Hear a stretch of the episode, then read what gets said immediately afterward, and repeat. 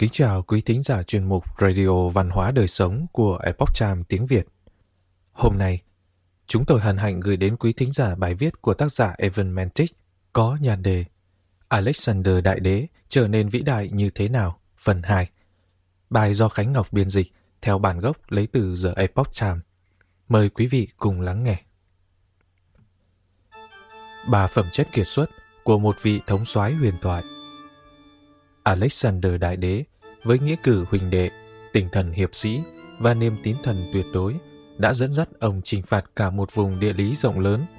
Và quan trọng hơn, ba phẩm chất kiệt xuất này đã thu phục lòng trung thành tuyệt đối của binh sĩ và niềm tôn kính của thần dân, kể cả từ hoàng gia của kẻ thù Ba Tư đã từng thất bại trước ông. Dù hư cấu hay là có thật, tất cả những câu chuyện này đã dệt nên một tấm thảm lịch sử lộng lẫy về Alexander Đại Đế. Tuy nhiên, chúng lại không cho chúng ta biết một cách mạch lạc hay chắc chắn rằng điều gì đã làm nên một Alexander vĩ đại như thế. Theo đó, chúng ta bị dẫn theo một hướng nhận định khác lạ, tầm thường, vô nghĩa. Chẳng hạn, những gì mà một học sinh ngày nay có thể nhớ được là một lý thuyết ngớ ngẩn về cái chết của Alexander bị mũi đốt. Do đó, chúng ta nên hướng sự chú ý đến nguồn gốc lịch sử sơ khai nhất về Alexander Đại Đế từ sử gia Hy Lạp Diodorus Siculus, sinh năm 90, mất năm 30 trước công nguyên. Từ Diodorus, chúng ta có thể tìm được những tính cách tiêu biểu thật sự cho chúng ta thấy được câu chuyện về Alexander Đại Đế. Nghĩa cử huỳnh đệ Alexander dường như có một mối giao cảm siêu thường với binh sĩ của mình – đó là tinh thần tương ái, tinh thần tiên phong, tình bằng hữu, tình đồng loại, hoặc có lẽ là tình huynh đệ, như những dòng thơ về hội huynh đệ trong vở Henry V của Shakespeare. Alexander hình dung bản thân cũng như bao chiến binh khác, không có chút kiêu ngạo hợm hĩnh nào đối với binh sĩ của mình, cũng như đối với quan điểm của họ. Ví dụ, khi Alexander đang chuẩn bị tiến vào châu Á và bắt đầu cuộc chinh phục đế chế Bà Tư, các quân sư đã ngăn ông lại và khuyên ông nên sinh người kế vị trước khi ông chết. Tuy nhiên, ông đã phản đối. Diodorus viết, Họ khuyên ông nên sinh một người kế vị trước, rồi sau đó hãy hoàn thành tâm nguyện của mình. Nhưng Alexander đã hành động, không trì hoãn, và đã lên tiếng phản bác lại họ. Ông chỉ ra rằng sẽ là một vết nhơ nếu chỉ ngồi ở nhà tổ chức hôn lễ và chờ đợi những đứa trẻ chào đời trong khi bản thân ông đã được Hy Lạp phó thác để dẫn dắt cuộc chiến và thừa kế lực lượng bất khả chiến bại của cha mình. Tình huynh đệ hữu hảo còn được biểu hiện khi trận chiến xảy ra. Alexander thường xông pha tiền tuyến. Ông thể hiện lòng dũng cảm mà ông hy vọng những binh sĩ cấp thấp nhất của mình có được. Có nhiều ví dụ về điều này. Trong một lần chinh phạt, đội quân của ông bao vây một thành phố ở Ấn Độ và chính Alexander là người đầu tiên vượt qua bức tường thành. Nhưng khi tiến được vào thành phố, ông thấy mình bị kẻ thù bao vây tứ phía. Những người Ấn không dám sát lá cà với ông, mà chỉ từ xa phóng lao và bắn tên nhắm về phía ông. Ông loạn choạng trước đòn tấn công của họ. Trong lúc đó, quân Macedonia dựng lên hai chiếc thang và đồng loạt tràn lên khiến cả hai chiếc thang bị gãy. Những người lính ngã nhào xuống đất, bỏ lại nhà vua Alexander đơn độc chiến đấu khi những người Ấn tiến về phía ông, ông đã chống trả không một chút nào núng. Bên cánh phải, ông nương vào một cái cây mọc sát bức tường. Bên cánh trái là bức tường ngăn cản bước tiến của quân Ấn. Ông khắc họa lòng dũng cảm của một vị vua từng trải qua nhiều chiến tích. Ông hàm hở chiến đấu. Nếu đó là chiến công cuối cùng của cuộc đời ông, thì đó là một chiến công vô cùng vinh quang.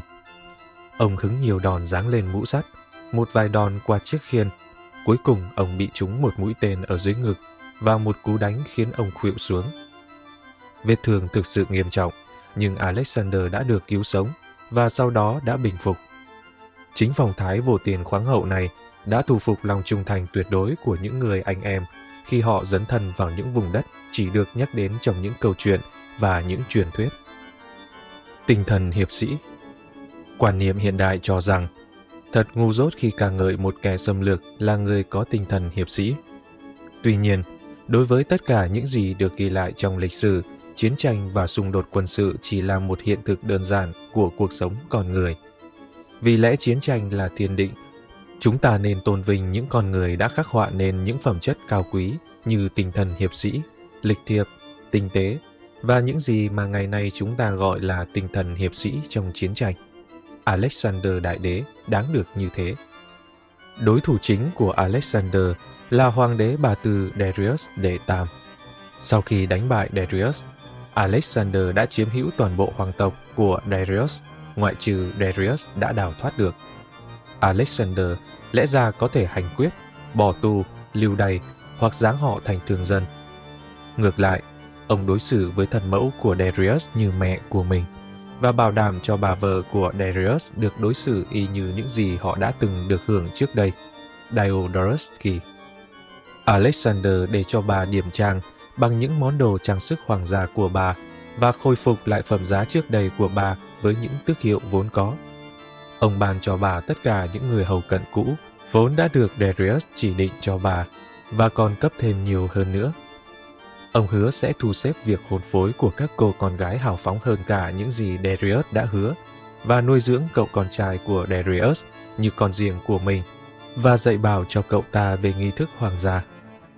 Đối với vợ của Darius, ông cho rằng tước vị của nàng nên được duy trì để nàng sẽ không cảm thấy khác biệt với hạnh phúc trước đây của nàng. Ông còn cam đoan thêm nhiều chiếu cố và khoan hồng.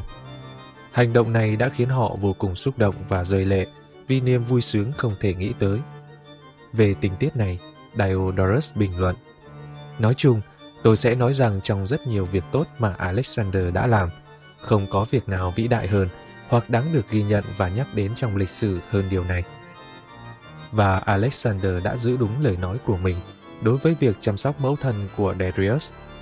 Bà đã xem ông như con trai mình, và bà đã không khỏi bàng hoàng khi ông qua đời ở tuổi 32. Bà đau buồn đến nỗi không chịu ăn uống gì cả và tử vong 5 ngày sau đó. Cuối cùng, khi Alexander tìm được Darius, ông đã trọng thị với thi hài của Darius và tổ chức tang lễ cấp hoàng gia. Đây là cách đối đãi quá đỗi chừng mực của Alexander đối đãi với người đồng cấp dòng dõi hoàng tộc. Hoặc như ngày nay chúng ta có thể nói, đó chính là nghĩa cử cao quý. Niềm tín thần tuyệt đối Cuối cùng, đó chính là niềm tín thần tuyệt đối của Alexander. Alexander luôn bày tỏ sự tôn kính đối với các vị thần Hy Lạp cổ đại, cũng như thần Ammon của Ai Cập và chú ý đến những điểm báo, tức là những dấu hiệu từ thiên thượng được truyền đạt thông qua các thầy tu, nhà tiên tri và các hiện tượng tự nhiên. Ví dụ, trước khi bắt đầu cuộc trừng phạt vĩ đại nhất của mình đối với đế chế Ba Tư, ông ấy đã trịnh trọng hiến tế cho các vị thần tại Diom ở Macedonia và tổ chức các cuộc thi kịch tính để tôn vinh thần Zeus và các nữ thần Muse. Ông ấy đã tổ chức lễ hội trong 9 ngày, đặt tên mỗi ngày theo tên một trong những nữ thần Muse. Các nữ thần Muse là những ái nữ của thần Zeus, vị thần bầu trời của Hy Lạp và là những nữ thần cai quản nghệ thuật.